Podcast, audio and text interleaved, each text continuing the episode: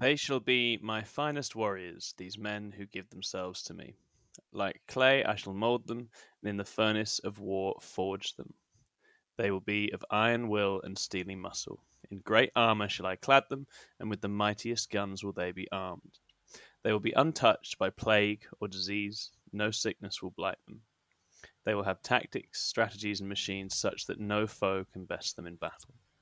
They are my bulwark against the terror. They are the defenders of humanity. They are my space marines, and they shall know no fear. The Emperor of Mankind. Absolutely epic. Mm, grown up voice. One of the Listening, Black that- Library, get me in. I'll, I'll come. I'll come. yeah, definitely one of the quotes that gets you into 40k. I think It's so you good, read that yeah, and you just think, so "Wow, what are these Space Marines, and how can I become one?" yeah, amazing. Yeah. Eight-year-old me was like, "I want to be a Space I Marine." think that's the thing. There's so much language in here that when you're like a teenage boy, you're like, oh my word, terror and fear and battle and forness. It's just amazing. Yeah. No, definitely. so, Tom, welcome.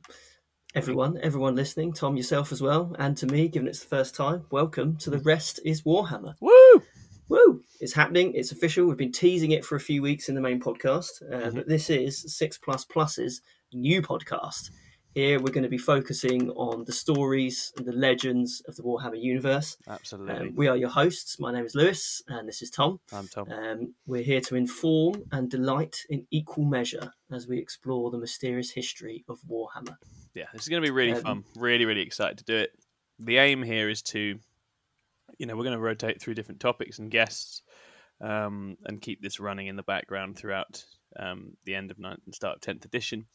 Um, short, punchy, thematic episodes, um, nice and easy to digest, but just sort of get that lore content out there, uh, and hopefully get get people and players and familiar faces you know in at different points to talk about stuff they love, um, and really, really lean into the. I think that one of the most sort of quietly underrated aspects of the hobby, which is just how appealing the stories and the narratives in and around it are. Because I think really that's what brings people back.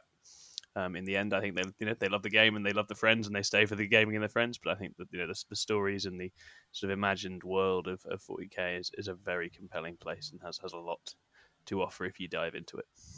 100%. I think it's something that you can enjoy regardless of, in some respect, regardless of finances, regardless of how far your friends away are, Yeah. whether you can get games in or not, you can always enjoy the stories. They're always there. Yeah. Uh, most of it's free online, isn't it? You can go and read loads of stuff. and uh, It's and pretty much all I use history of what's Audible for, on. right? I have Audible audiobooks just sinking in from different parts of the 40k world all the time. It's great. It's great accompaniment to uh, to painting. Obviously, once So you've once you've listened and watched to all of the six plus plus content, that's when you run out of that, then Mm. you can start listening to Warhammer stuff. So yeah, definitely. So yeah, we really want these episodes. Ideally, this one might be a little bit longer, given it's our first one, and Mm. we're just chatting at the start. But hopefully, around half hour, forty five minutes is, Yeah. is going to try we aim for. Um, we don't want it to be uh, another sort of, of, monster like the main podcast is. They're really really great. but It's we a, want to try a and, try and keep this one got out of and control, isn't it? So Yeah. this is this is partly so we- we've done little bits on them at the main show before. we this is where we'll be putting those now. So I think in a, in a in a bid to try and begin trimming down the, the monster we've created, we'll sort of have a focus here. But it's, it's I think it's important for that to still have an outlet somewhere. So that's what we're going to do. Definitely, it's a beautiful monster anyway. So It really we wouldn't have it any other way. it's, well, it's, it's a runaway monster. We've got no control over it now. It's what's going to be is going to be. So, right then, Lewis, what are we talking about today? What is episode one going to be? So, episode one of The Rest is Warhammer, we are going to be discussing the backbone of the Warhammer 40,000 narrative. We are going to be talking about how the Imperium makes its Space Marines, how it takes a small child alone in the Warhammer 40,000 universe and turns it through a period of 10 years of horrific physical, mental, and psychological alterations into an eight foot tall killing machine. Mm. And I Yeah. say that they're the backbone of the 40,000 universe. I really think they are. I think Oh, absolutely. Space Marines. They, they're iconic. 40, k doesn't exist without Space I think Marines, that's the much as they first thing. It's almost the first thing everyone ever sees in like a Games Workshop window or on a poster. Is the Space Marine captures the imagination. There's just something about the armor and the size and the sort of boldness of the colors. Really, really grabs people. Everyone's everyone's obviously got their own different favorite legions, and they're just such an iconic part of the game. Um, and but I say, I think it's, interesting is the Imperium in general one of the great things about how it's written is once you dive into the actual processes of what it does and how it functions, like many empires, uh, it starts looking very dark and, and weird and horrible in, in all sorts of different ways. And Space Marines themselves, you know, got this sort of surface veneer of virtue and honor and courage and all these things that they emphasize. But again, they are they're killing machines, right? And this this is something that I think yeah. I think the lore reflects on it really well. And I know the the early books of the Horus Heresy, you know, Loken really reflects on this and the kind of the role of of violence and the sort of contradiction of Space Marines as these sort of destructive sort of reinforcers of order, really, and the fact that they are weapons, really. Um, and actually, you know, that brings all sorts of challenges and issues for them with it. Exactly, I mean, they're, they're portrayed in imperial propaganda as, as heroes, yeah, they? Angels, they are angels, paragons of virtue. Angels, yes, yeah, exactly. exactly. The angels of death. I mean, Yeah, they yeah. are they are supposedly everything that humanity could possibly achieve and could possibly be. Hmm. In reality, I mean, just the process that we're going to talk about over these uh, these first two episodes, just the process of making a space marine is is in and of itself pretty horrific, pretty Yeah. dark, and the end result is not much lighter. I mean, Mm. that they are, and, and it's something that I would like us all, all of us listening, and, and Tom and I will, will think on it as we go through. But something that, uh, um, on a slightly more serious point, that we should we should consider um, is whether we'd consider a space marine human. Are they Yeah. still human? At what point in this process does their humanity end and the space marineness begin? Or does it? I mean, are they still human? Is that, is Yeah, that yeah. it? Does all the physical, mental alteration affect them? Clearly, it does. yeah. But does that suggest something about why half of the Space Marine legions back in the times of the Horus Heresy turned to chaos? Yes, indeed. there something innate in that there's a process? there's a very there's a real nature nurture dimension to it. I think that's really interesting because so much of this is about genetic altering and interfering in in sort of the nature of human beings. And as you say, yeah, these are these are engineered weapons which then malfunction and go wrong. And again, in the age we live in, that's a very compelling and very familiar set of topics, right? This idea of meddling in things and not knowing exactly what you'll get as a consequence. But I do, yeah, I think one of the interesting things with Space Marines is that nature nurture elements, right? How much choice or say or agency does a space marine have right? Again we've got these wonderful stories of them going and fighting these enormous battles and undertaking these daring missions and everything else.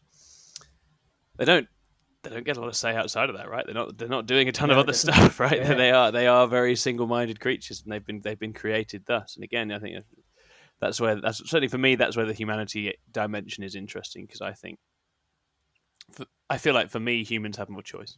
They don't always. They make bad choices. I think that's one of the things humans do. Right? Is they make you they make they make Yeah. bad choices. Um, Got to be able to do that. Um, I don't know if that's my slight hangover talking or what, but it's Hangover is going to contribute, but I mean, it's something that's definitely it's brought up in the um, in a lot of the Horus Heresy books. Mm, especially when the heresy is just getting started. There's a lot of talk among the Space Marine legions about what happens when the Great Crusade finishes. What Yeah. happens when we're we're effectively finished with. exactly that. You, you've got the legends of the Thunder Warriors back in the uh, the Unification Wars. They all mysteriously disappeared, and the other Yeah. Space Marine legions looking at themselves, going, "Is this going to happen to us? Ex- exactly that. and what, No. what do we do once we've killed everything?" Exactly that, and it's a very reasonable assumption for them to have, right? I think you, you look at that and it's yeah, we, we don't know what the Emperor's long term game plan for that was, Mm. but the Imperium had absolutely demobilized and got rid of previous sort of militarized forces that it had, and it's a very logical thing. And actually, you know, the historian in me sort of turns to some of the most difficult periods in in Europe's history, right? And obviously, the 1930s is one, and one of the big crises that um, Europe faced in that time was the the large scale demobilization of lots of soldiers. Right, you built these Yeah. enormous armies, um, created a very intensified sort of militarized masculine culture, um, and whisked people around the world, and then drop, but then drop them back home. And so you know you, you have all your sort of your armed groups, your militias, and a lot of young men or I know, quite psychologically damaged men who didn't know where they were going to fit into things, and that was a you know, big source of turbulence in, in lots of places. You know, it disrupted Germany massively, Italy as well. Um, Britain had a bit of it, and that's that's what happens. Well, yeah, when when things are people are people and human beings are treated like weapons, it has long term lasting effects on them and how they think and No, how they hundred feel. percent. And I think yeah. it's the it's the the acknowledgement of the Space Marine legions that that is something that could happen to them. Mm. That suggests in my mind that they are still human. They still have those fears. They still have those concerns and those worries. I mean, they shall know no fear is, is the big thing, but Yeah, yeah. it clearly they clearly highlight that they do have fears. I think it's so. not so much prevalent in the 40, 40, 41st millennium because Yeah. it's all obviously a bit of carnage, but No. and there is no end in sight. But realistically, in in 30k, there is an end in sight, isn't there? Yes, yeah, absolutely. Prior to is meddling. And I think that uh, that that the overall project ultimately falls in on itself is about as human as it gets, right? I think that the, the great the great expansive ambition followed by the inevitable Crash. not quite making it and everything falling down is uh, not is- quite is- making it. That's a great summary of Very-. Billions dead and it didn't quite make that's it. That's my understated assessment of the Horus Heresy. For those in any doubt, the Imperium didn't quite make it. That's definitely the hangover talking. yeah, absolutely, absolutely right. Right, okay. So let's um let's talk about selection then, because this is actually something I know nothing about. Um, in terms of in terms of who the candidates are to be Space Marines and to be turned into Space Marines, where where where are these where are these people drawn from? Who makes Well, Space? let me take you on a journey, Tom. All let's do it. Um, and and one thing I will journey. say, um, this is this is mine and, and Tom's opportunity to properly geek out on this sort of stuff. So uh, we will we will try and go into a bit of detail here. Yeah, Uh, absolutely. We'll obviously keep it light, but we Yeah, yeah. we, we will try and uh, approach these topics with with some uh, um, uh, I'm trying to think what the word is, but some. Uh, some stringency. We will be going through it in detail and Mhm. trying to make sure that we do convey as much information as we can. So, uh, Yeah. hopefully, you're going to learn a lot from this. If there be there's things in here that when I was doing the research for this episode that I, I was not aware of in the slightest, Yeah. things that Space Marines can do and other stuff like that. So Mm. we'll come on to that. But yeah, in terms of selection process, Tom, we uh, uh, the kids it, it varies between the chapters how it's how it's all carried out, um, but it, it has to be children that are chosen.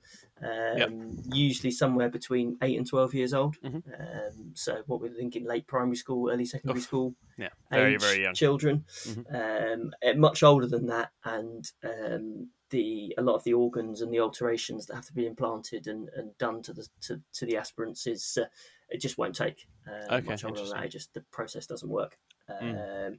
And as I say, each chapter will select their their potential aspirants differently. Mhm. Um, some of them in in some chapters, cultures, it's quite an honour to be chosen to be a uh, an aspirant for a Space Marine chapter. Mhm. Um, so there's families that have traditionally supplied aspirants to their their chapter, so they'll want to keep doing it, and and they'll keep they'll keep trying to train up their kids in advance to, to become a part of the Space Marine chapter. Um, that you, see that a lot more in like the Ultramarine based ones. Um, they're a bit more about martial prowess and things like that. So they kind of prep kids in advance for joining joining a chapter. Um, there's other chapters where kids are just taken, they're just abducted, Mm. they just disappear, Yeah. never to be seen again. Um, which is a uh, is a slightly different way of looking at it. yeah, Um, uh, some take you through like combat trials and things like that. So I think Yes. the Blood Angels are an example of that, where, Yep. where kids are basically have to fight each other, um, and they'll pick the best and the best. And and the selectors within the chapters are looking for particular traits that make those those individuals. Uh, feel like they're going to fit with the, the chapter's ethos and, and way of war. So they'd be looking for strength, aggression, Mm. um, and and in some cases a sort of a level of uh, being a bit of a psychopath that's Absolutely. comfortable with inflicting pain, being able to kill. In, Mm. in some instances, can is that child comfortable with doing that? Are they Yeah. actually able to do it? Um, all things that will become important later in the process. Yeah, this this is a really interesting thing. This this speaks to me again. I- You know, I, am a I'm a historian of um of Africa, and one of the recurring themes in that during the sort of the age the ages of empire, right, was that was the deliberate recruitment of, of people from certain parts of of the continent into sort of colonial armies, and again looking for you know we, we want to find sort of the, the biggest, strongest, most sort of sort of combative groups of people we can and recruit them into the army. This was actually something you know, that Britain Britain was very very culpable of doing back in the day. Yeah, Um, and again, it's it starts that kind of chicken and egg pattern with um, nature nurture going, doesn't it? Because again, there's the process. People are being chosen because of the of certain aspects that they have, which are then going to be encouraged in all sorts of ways. So again, you're seeing how sort of patterns of behaviour and patterns of sort of particularly you know ag- aggression really i guess in this case is being one Yeah. of the main things right are being being encouraged which is how you get to these incredibly sort of direct and extreme and and violent figures that you see when space marines start wading into battle No, definitely. And one thing I want to do with this with this episode as well, actually, in addition to that, and, and I was trying to think beforehand where we where we'd find an analogy for a uh, a potential space marine aspirant in today's culture. stay with me here, Tom. Stay with me. Mm. Um, I was trying to think of an example of a child from all of our pop culture that we know happily inflicts pain on others. Is incredibly clever, quick thinking, a master strategist. Yeah, aggressive master strategist. you definitely get more Um, command points if you brought him. I think in your list, Yeah. without without a doubt. what who could we use to, to represent to our to our brave listeners um, as someone that we could turn into a space marine over the course of these two episodes? All I could come up with, um, and uh, forgive me in advance to that particular individual, was the kid that's in the Home Alone movies, Okay, Macaulay, Macaulay Culkin. Culkin, yeah, yeah, nice. the, the man Okay, himself. So there's a couple of Um, points. One, I assume Macaulay Culkin watches us already. So if, if you're listening, Macaulay, you know we don't mean any ill by this. Um, What lead? What legion would Macaulay Culkin have been in? That's a great. That question. is the question. So I'm not. He, he, does Not to, feel a not to derail this too much. No, this is fine. I, I think sadistic is interesting. But yeah, I think there's a bit of Perturabo there, don't you think? With the bit of, sort like, of overarching planning of traps and stuff. That's Ooh, kind of that is a good shout. he lo- he loves he loves that stuff, Perturabo, Yeah, doesn't he? Perturabo That's with the iron siege. cage and all that stuff. It's kind of all, but I think I think obviously he's not he's not a bad kid, and he's not motivated by a sort of bitterness. I don't think or, or Mm. hostility, but but certainly the the planning and the scheming makes me think of that. Um, Do we lean towards an imperial fist then? Well, yeah, I, it I'm could be, clearly be. biased in this. are we now? assessment. Yeah, we've just turned this into a proxy war for our different our different interests at this moment in time. Iron Warriors and Imperial Fist, but no, so be it. That's fine. But yeah, that, I think that's it. It's definitely we're going to be one of the more sort of strategy and planning and overarching scheme ones. Right? I mean, you could actually have Ultramarines as well. Wouldn't be? Wouldn't be? Don't turn people off too quickly, do we? We're still in the first episode, Tom. Come on. yeah, yeah, yeah. But that plucky build too much underdog, plucky underdog in him as well. Maybe he's a Crimson Fist against great odds. He's battling on, and you know gets plus one to hit against all the burglars outside his house because they outnumber him. That, that sort of stuff. I think he's um, Re-roll for falling downstairs. Yeah, test. yeah, I'm- re-envisioning that sort of uh, Rynn's World one where you've got all the orcs and the Crimson Fists are piled up, but there's just one Crimson Fist in the middle, just like with his hand. oh no! oh no! Mum's left me behind. Yeah. Right. Okay. I wonder so- if uh, his mum would even notice if he gets abducted by. well, this is the thing, right? Yeah, yeah, exactly. How long would it be that. before she realised? I think I think I think in, in terms of actually how humans respond to it in different planets and cultures, it's it's regarded. I mean, certainly from some of the books I've had, it's regarded as a very positive thing or a way out of poverty or a way out of strife and struggle, isn't it? In in a lot Yeah. of places. Um, and I know for the Blood Angels on Baal, that's a that's a recurring theme that you know life on Baal is very hard, and so that that's your that can be your way out, right? And, I- and you, you had the few characters that pop up in some of the Baal related stuff where they've they've failed the trials, and that's you know that's Yeah. that's a really a really big deal, and they're very they're very sad and frustrated about it. Um, which again, I you know I think I think speaks to very much to sort of tensions in cultures of recruitment and, and sort of picking plucking people up and out of their environments and sort of the sort of double edgedness of that. Right, there's opportunities in that, but there's also you know if you you lose young people from from environments, and there's a cost in that as well. Definitely. Yeah. All right then. So we've got Macaulay Culkin of the Crimson He's Fist. ready. He's ready. He's been plucked off, plucked by the Crimson Fists from obscurity, taken to wherever they hang out these days. I'm not. I'm not up to date on my Crimson Fist lore. I'm sorry, guys. No, I think Um, Rynn's World's gone, isn't it? Yeah, So- not there, so it's not been. It's not from there. He's on a ship. yeah. Um, and you've got to turn this very, very skinny little little kid into one of the eight foot death machines that we that we know and love so well. Um, so so what on earth happens? What's what's the process here? Yeah, so the process, and I think we, we will assume that Macaulay Culkin is going to survive this process. I think he will. I would I say, back him. He's of strong heart and mind. I, I think he uh, he's got he has got he's got what it takes. I think, um, but actually, once once the child kids are selected, there is actually only about a one percent survival rate. Oh my word, that is horrific. So that's pretty horrific. Not That is- make it that is scary. Um, it's a combination of the Talk about the surgeries or the training. A, Yeah. a lot of the chapters again have training which actively weeds out the weaker recruits by Yeah. finishing them off. So I think Space Wolves are quite good at that.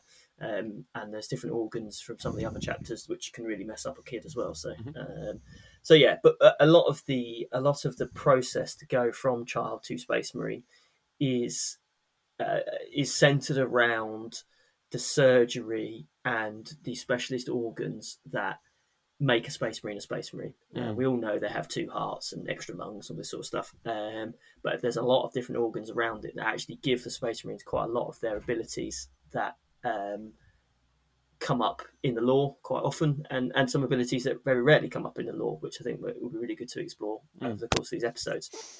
Um, for Primaris Marines, and again, we'll probably assume that we're dealing with Primaris Marines, there's 22 different organs that get implanted. It's a lot of Um, organs. now, as I say, some some marine chapters have some extra ones, Mm-hmm. like the Canis Helix for the uh, for the Space Wolves, um, and other bits and bobs like that. So I, we're not going to go into all the different variations of this process. So I think we'll, we'll stick with pretty codex compliant ones. But yeah, there are different, and some chapters don't put certain organs in, like the Imperial Fists don't put the acid spitting organ in and things like that. So Oh, interesting. um, some of them have, for, for one reason or another, decided that this organ isn't going to be used, or, or these extra ones are going to be implanted. So that's interesting. um, all of these organs, and what is quite interesting, uh, sorry, alongside those organs, sorry, there's there's a lot of psychological conditioning and physical conditioning that prepares the prepares the aspirant for the transfer transition into a space marine. Mhm. Now, the organs have to go in in a certain order. Um, because uh, the body of the aspirant isn't ready for later stage organs, because some of the earlier organs actually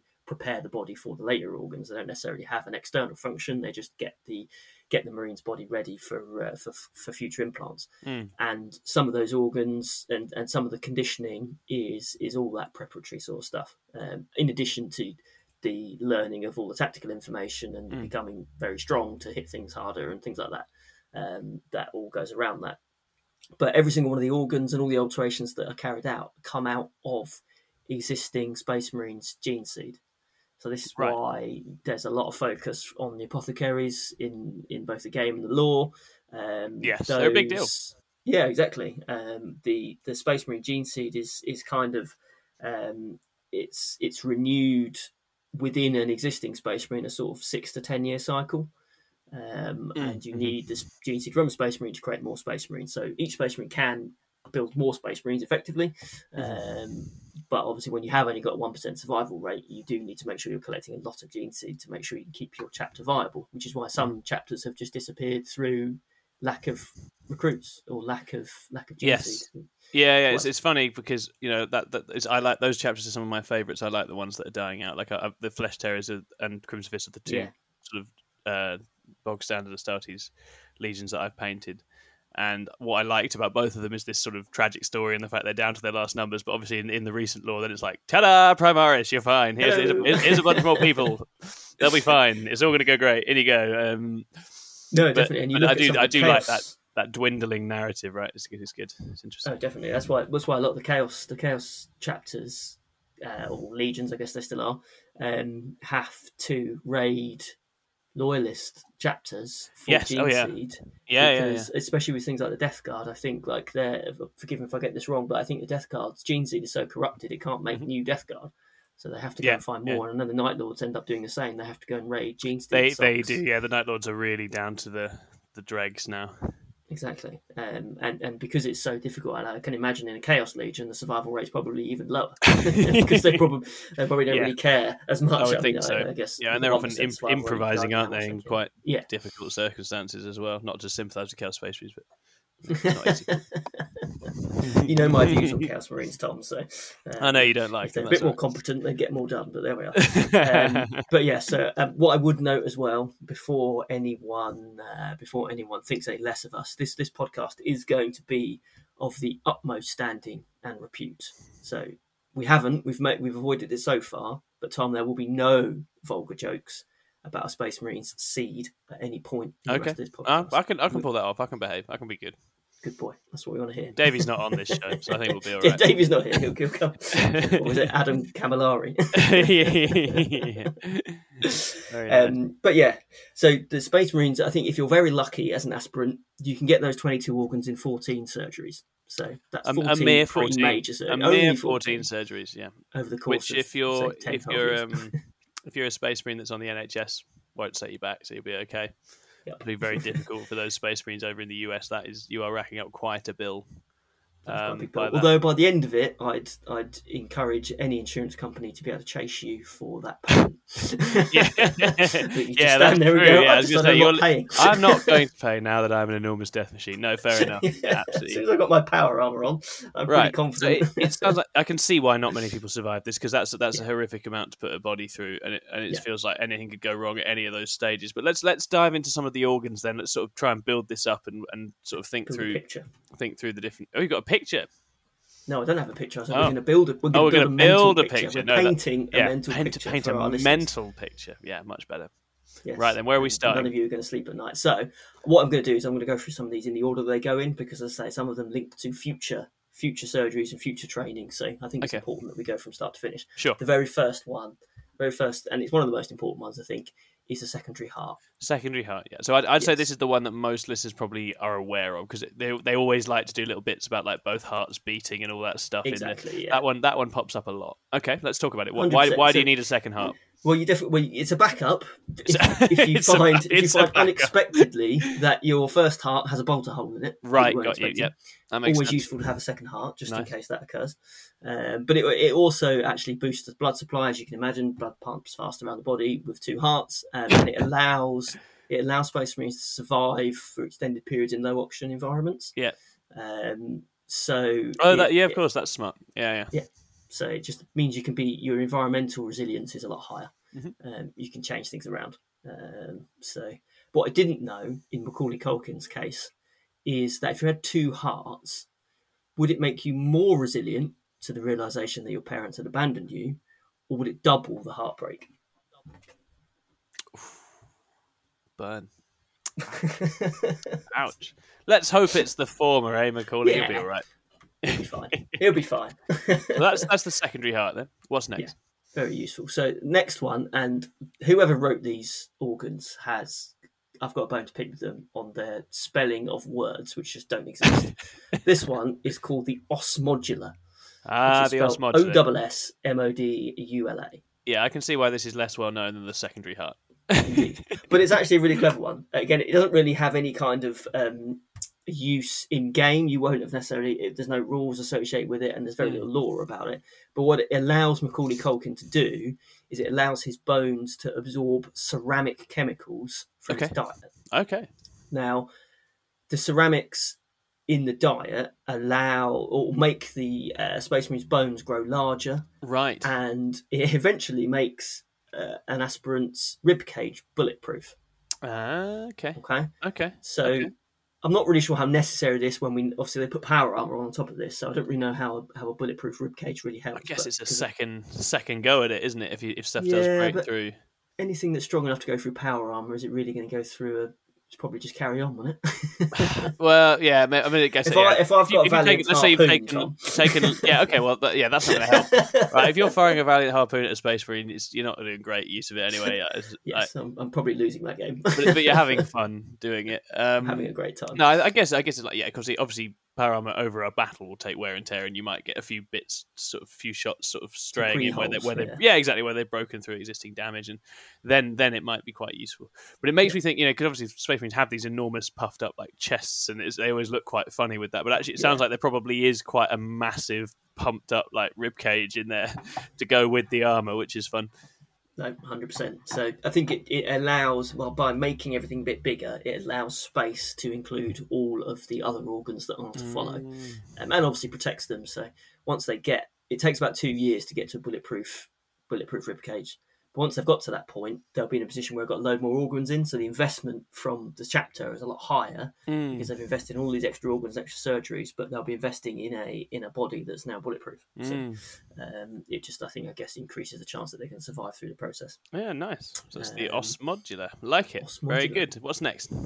Another good good spelt one is the Biscopea. The. Biscopea. Nice. So this is this is the Stephen Box organ. Okay. okay. We haven't got any friends of the show yet, but hopefully he'll become a friend of the show. Oh, he absolutely will. I'm actually Uh, interviewing Steve Box later, so Oh, are you? yeah. Oh, fantastic! So that'll Excellent. be fun. So yeah, We'll have to ask him. I'll he's point him in the direction of this. Again, yeah, we'll get him on to at some point. That if he's if he's up for it, that'd be quite fun. He'll He, do does some the, the lad stuff. does. I know I know he's a big fan of having an audiobook on when he's doing his painting and everything else. So. Yeah. So, what does this so do? this is So this actually, all, all this does really, it's not a particularly exciting one, but it, it, it does make them all look like Stephen. Um, it releases hormones into the aspirant that just massively increases muscle growth. Um, Right, it's the main okay. source of the gains, as it were. so just steroids, I think, effectively, because as your bones get bigger and your rib cage becomes bulletproof, and you've got to find room for a secondary heart, you obviously need much bigger muscles to accommodate all that sort Amazing. of stuff. And also, if you want to get from strength three to strength four, you really do need to have some some serious time at the gym, and this kind of makes all that gym time a lot more efficient. Yeah, wow, Um, that's awesome. so, yeah, it's a good one. That Yeah, because they're always training, aren't they? But it's almost always combat training. I don't, I can't, don't Yes. recall them doing weights and, and cardio and that sort of stuff. Because I guess Yeah, I mean, I don't think they need to. Once no, they don't need to because they're sort of being built to be just innately very constantly fit and Yeah. energized. Yeah, and this Very definitely cool. helps with that. Um, Nice. You combine that with the, the secondary heart pumping much more oxygenated blood around and things like that. Just think everything gets more efficient. Yeah, for sure. Huge efficiency gains, um, which Catachans seem to be able to achieve without any of this. yeah, they just do some pull-ups in the Yeah. jungle. job, job done. Same deal. so, did we really need a major surgery for that? But there we are. No. Why haven't they Pull-ups turned power. Catachans into Space Marines yet? If it make easier process, wouldn't it? Feels like that's a logical group of people to recruit from. I don't know. The, I don't know where, where is and who whose jurisdiction it would fall under, but you'd, yeah, I'd, I'd recruit from them definitely. I, just, I would. Big uh, hench boys that they are. I'd, uh, yeah, I guess anybody trying to put Catachan under their jurisdiction, I think's got got, Got a problem. ahead of them. Yeah. nice. All right. What's next? Cool. How many organs in So, are we? That's we've done three. That's three down. We've done three. down We're, on our way. 19 to go. Settle in. Oh yeah. Um, no, I think the next one is, is an interesting one actually because it's our first Primaris Marine specific one. Mhm. Um, and it also has the dubious honour of being the only cybernetic implant. So this is the first one that our, our friend Belisarius Cawl. Should we have Belisarius Cawl as a friend of the show? Yeah, but I mean, he, uh, he's a known friend of the show because Chris plays Known AdMech. Yeah, yeah, he's always Yes. he's always sliding into Chris's DMs to ask for advice on AdMech lists. Brilliant. It's cool. It's cool. Whenever he has to send an army out, he has to submit a, a battle scribe formatted list um, to get release on the different vehicles and different things. So he often he often goes to Chris and asks what he should be spending his command points on, what warlord traits to put on his guys, that sort of stuff. Yeah. Excellent. Well, friend of the show, Belisarius Yeah. cool then. this, is, this is his first attempt at fiddling with the Emperor's great work. I see. Um, yes, coils was the giveaway.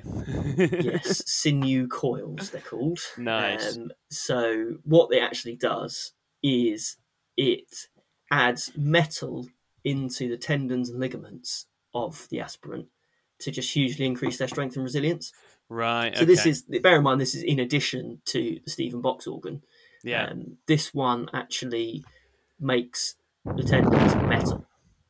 So I can only imagine. I, I- actually, no, I can't even imagine how painful this surgery must be to have all Yeah, of your tendons brutal. pulled out and then turned into metal wires. Mm. Um, it must take absolute days for this this surgery to carry out. Like this Yeah, is not a five minute piece of surgery, is it? This is this is serious stuff. Um, I think personally, I think I find this one quite useful because Mm-hmm. I always seem to get myself injured when I'm running. So Yeah. it'd be really nice to replace all of my tendons. Yeah, nice to have a bit of, bit of metal in the knee somewhere to just prop Mm. it up. I would love that. Yeah, I get my five k nice and fast. I think. yeah, yeah. um, but uh, yeah, so that I mean that kind of um, links us on to another kind of Primaris one, um, which is one of these ones that kind of go in at the same time, really. Um, Mhm. Which is called the Magnificat. oh, Magnificat. Magnificat! I when I when I was a much younger child, I used to sing in like choirs and stuff, and Right. Magnificat is one of the like classic Really? sort of choir hymn things. It's I don't know what like it's a sort of Latin Latin deal. Say it must mean something in Latin. yeah, yeah. So it all it's all linked into you know the the god stuff. I would ima- I would imagine, but uh, yeah, that, that's that's funny. So what is a Magnificat then? So now this is something that the Primarchs have. Mhm. Now, back on our friend of the show, Belisarius Cawl, Right. when he Hey, was coming up, he's back. When he was coming up with the Primaris project, he had managed to get hold of the Emperor's Little Notebook. Um, so he was obviously looking at the how-to guide to how to make Space Marine and seeing what he could do to improve it. Absolutely.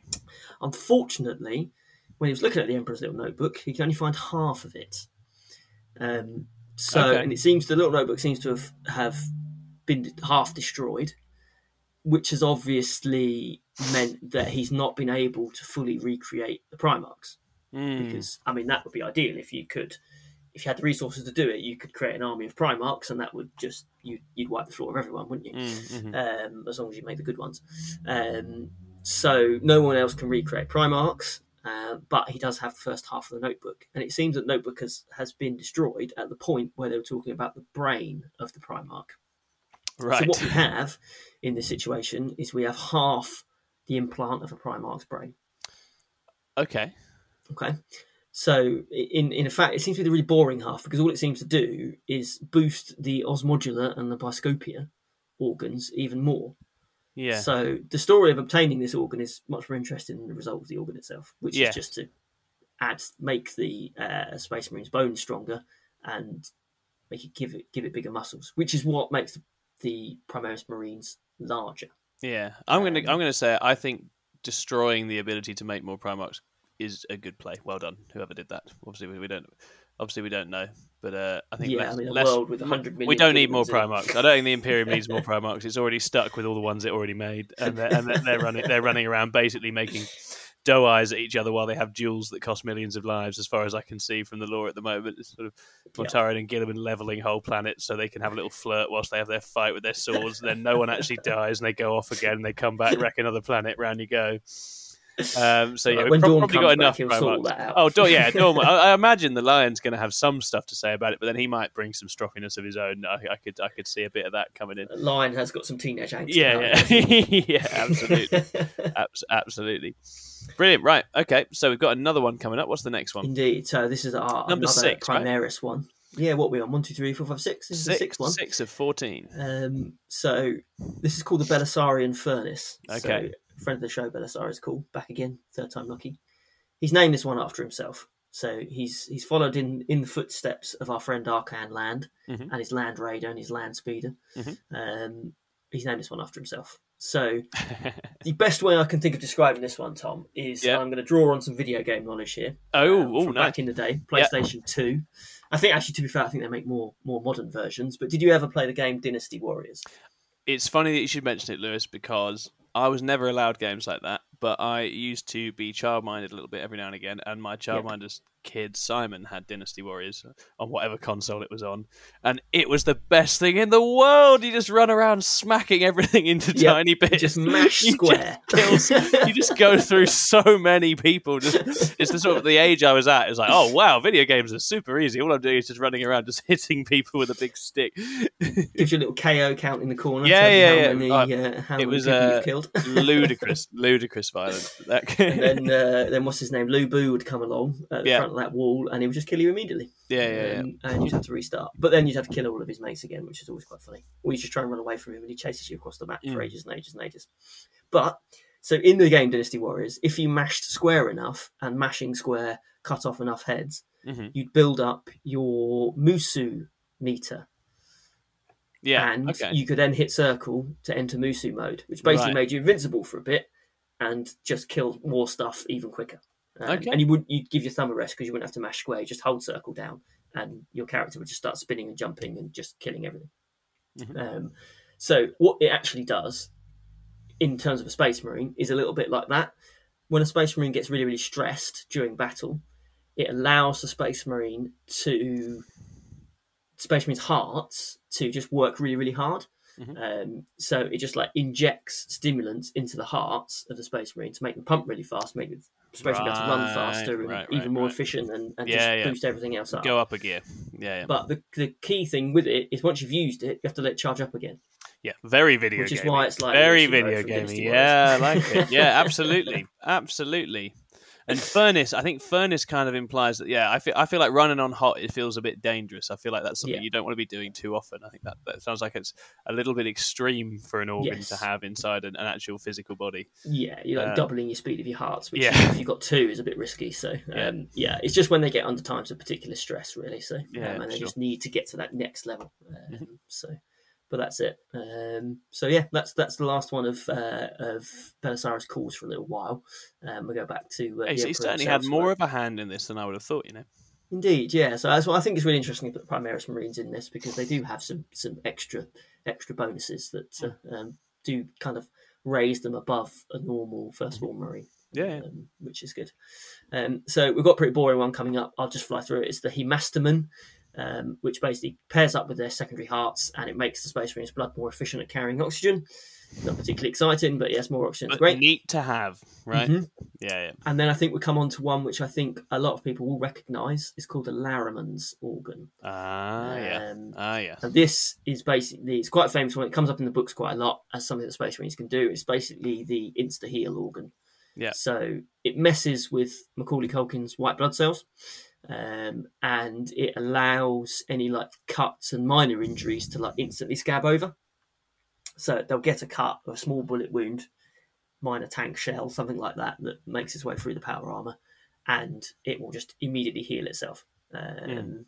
Which is which is obviously really great, but sometimes I think in the lore quite a lot what happens is they they play up the failure of this organ to keep up with certain injuries. So like you'd have a spaceman been hit by a melta gun, and they'll just go into a long detailed paragraph about how the Larraman's organ just can't keep up and it can't make enough white cells Mm. to, to repair the damage. Mm. Which clearly, from being hit by a melta gun, would would clearly yeah, um, it would ruin your Sunday afternoon. Yeah, sure. so it's like an emergency override that isn't always going to cut it. Really, you know, it's gonna it's gonna do what it can.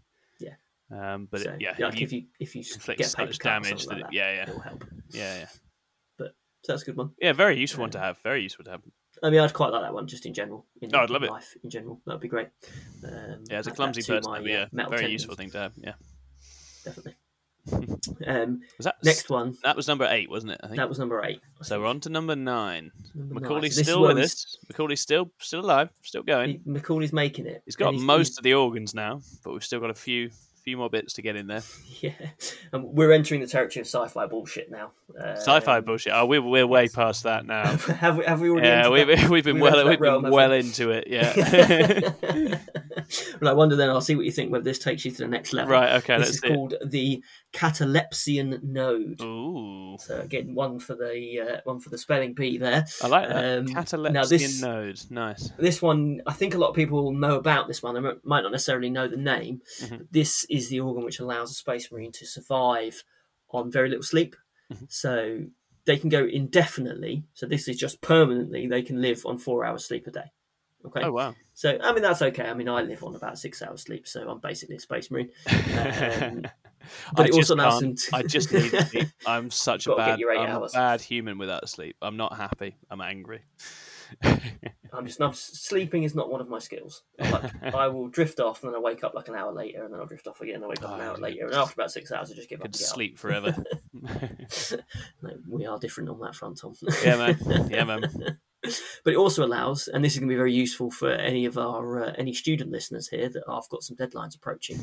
Um, it allows marine to go for two weeks without any sleep at all, Oh wow.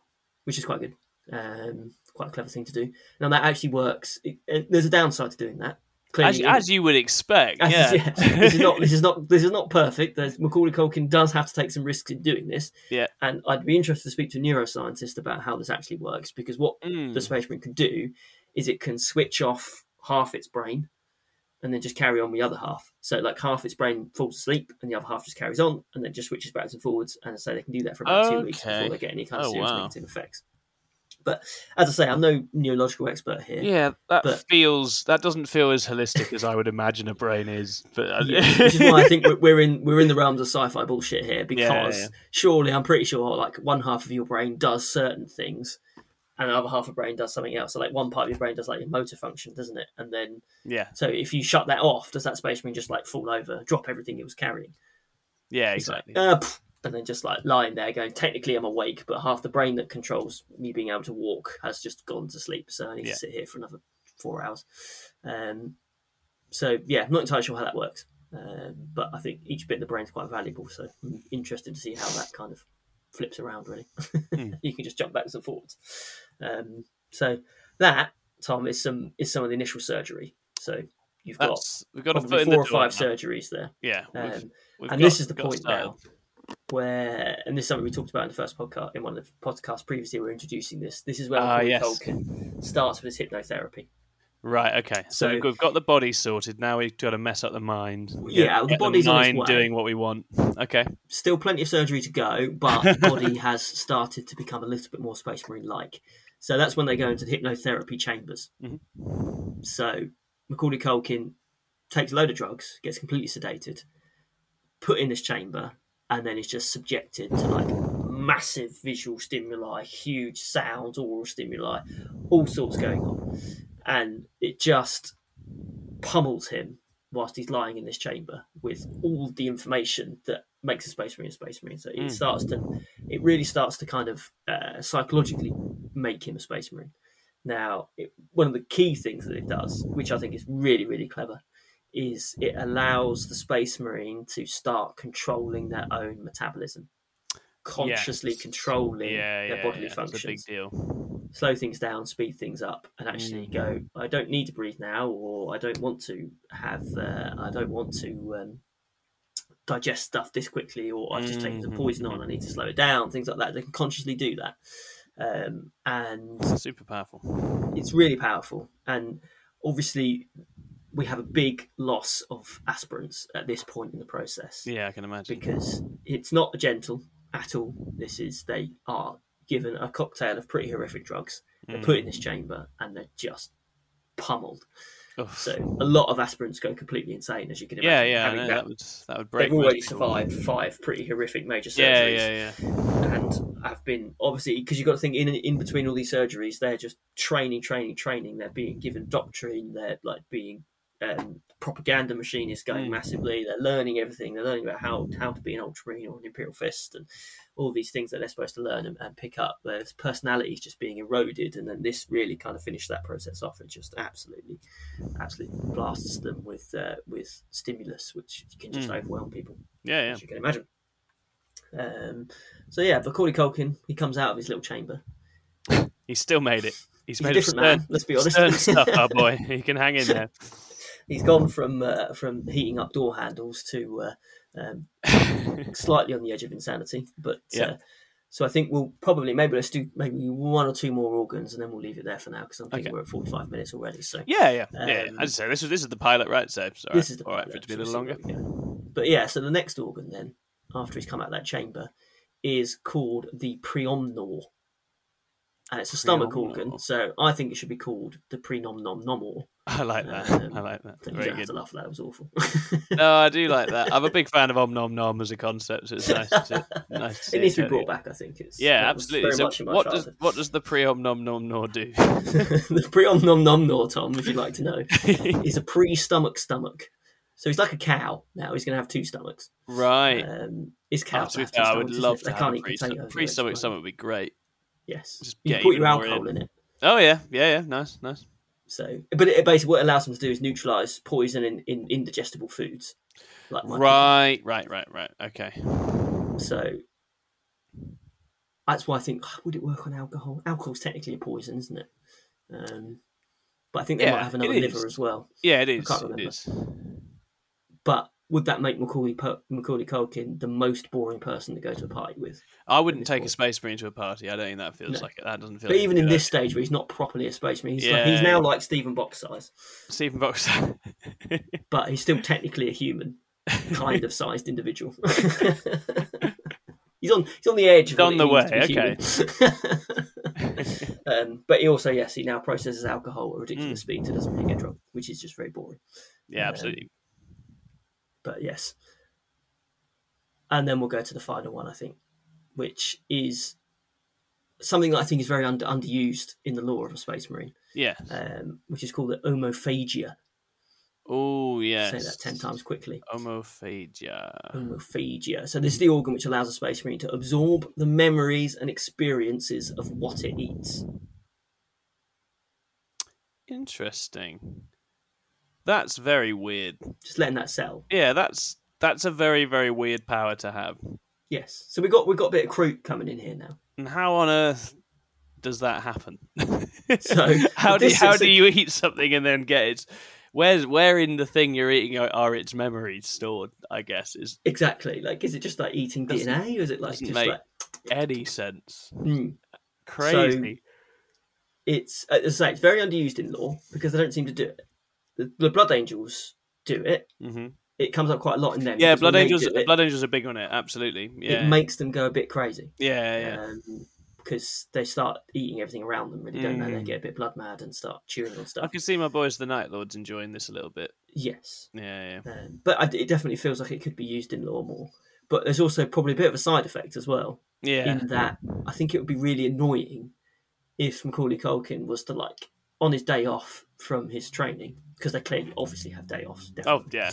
Um, he goes out with his mates to McDonald's or something like that. Any other any other fast food chains are available, um, and he just ate ate a Big Mac. Would he then be taking on the memories of whatever cow was unfortunate to I go would, to that I would assume so. So he's just sitting there having his McDonald's, and it's like, "Whoa!" Yeah. suddenly I'm in Derbyshire in field, Cow memories. Yeah. valuable, valuable cow memories. and that would just fill up your brain. Even a space spaceman's brain would just get full up with Yeah, I, I feel like that's, that's going to quickly turn meals into quite unpleasant experiences. I think. I'm not. Yes. I'm not. I don't want this. I don't. I wouldn't want an omophagea. That doesn't sound very useful to me. Um, I can see that for tracking and stuff must be amazing, right? It's of Yeah. absolute, absolute dynamite, sort of piecing together what's happened on the, Mm. on the scene in battle, all this sort of thing. But um, no, it must that- just that be a lot rubbish. of fear. They're probably eating it going, someone's gone, oh god, there's a space marine, blam, just been eaten. Yeah, Another scared person, oh, another scared Eldari. yeah, very much so, very much so. Yeah, so yeah, is that So all the I organs? Is that the whole set? that's not all the organs, no, that's all the organs for today. Ah, Um, so okay. You can you can, you can settle Okay. into it. We're basically this this whole process that we've gone through so far. It's a good stopping point. Yeah, Is we've gone for about eight years now of Eight physical training, Nice. psychological conditioning, hypnotherapy, trials, surgery, intelligence tests, religious indoctrination, political indoctrination, both of which would rival the most despotic regimes in human history. Oh, absolutely. Yeah. Out, out, outdo it, I would say. Yeah, absolutely. It's crazy.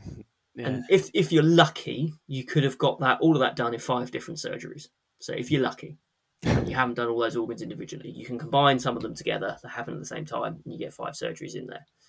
He probably Macaulay probably started this with about a thousand mates, and he's whittled them, they've all been whittled down to about a few hundred now. So he's probably lost about eight hundred friends, which is probably not great um, for his own kind of psychological state. Hmm. And to top all of that, he won't have had a phone call from his mum either. No. Poor guy. Poor lad. Um, Oh, but luckily, to compensate for his parents' failings, um, he's now. I'm taking this very seriously. No, they ra- they He's- raised a strong, independent kid. I don't think they'd do Yes. anything differently. no, definitely. And she doesn't need to worry about forgetting him in the future. So yeah. I mean, I've not fine. seen the sequels, but I assume they they do it again. to come up with more inventive ways they? of forgetting Yeah. him. It's like, oh, he's not in the car. Oh, he's not on Oh, the plane. Oh, he's not on the bus. That's so funny. oh, he's now a space marine. How does that? Yeah, exactly. Oh no. Yeah.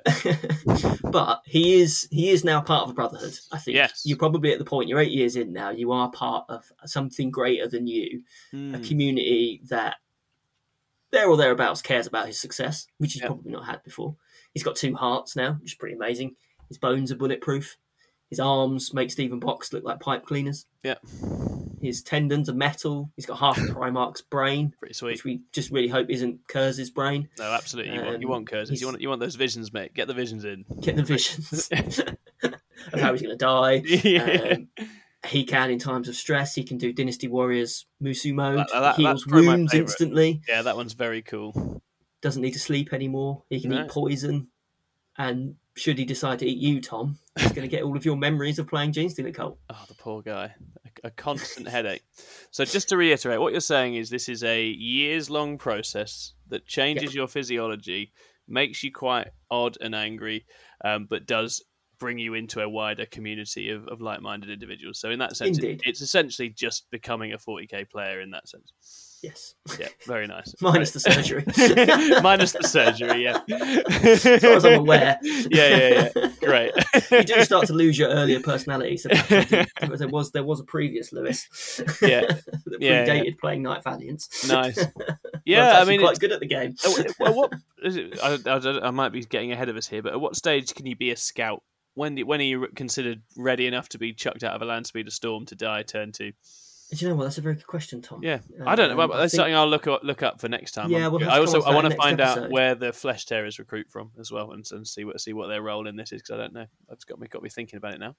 Yeah, definitely. And Right. as a bit of a teaser for the next episode, because I am a bit of a tease, we're going to obviously finish off the story of Macaulay Culkin becoming the Space Marine. In the next episode, if you tune in, he is going to learn how to breathe underwater. Ooh, We're going to learn how he, he works out how to survive in a vacuum Mhm. and learn how to track targets by licking them. nice.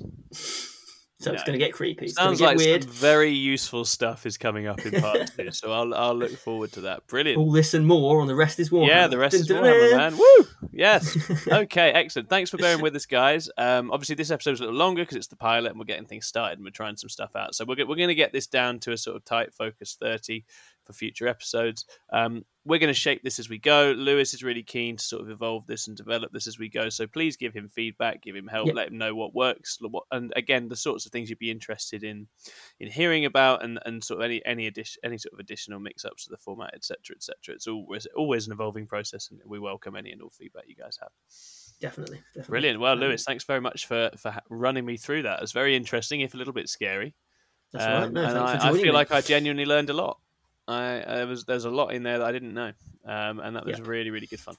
Great. Yeah, there's All so right. much, so much detail in this process, isn't there? And that just isn't, oh, it's isn't it's, it's crazy. Yeah, yeah, it's, it's it's absolutely crazy. Um, and we'll we'll get the band back together for part two and, and see how Macaulay's getting on and what new horrors await him. And we'll be Yeah. we'll be back again then. So you're well out there, guys, and thanks for Yeah, listening. excellent. Yeah, thanks for listening to the rest is Warhammer. Woo! See you soon. Bye, guys.